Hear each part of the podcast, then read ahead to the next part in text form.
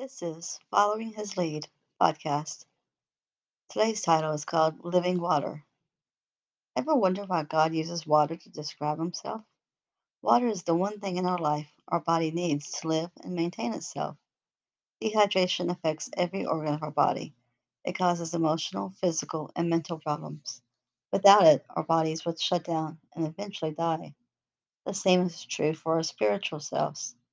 We must have God's love and mercy flowing through us. It also affects every aspect of our lives. Psalms 1 tells us to meditate on His word and be like a tree planted beside the waters.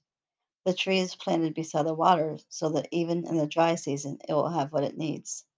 We plant ourselves in His word so even when life gets tough, we will have what we need to survive.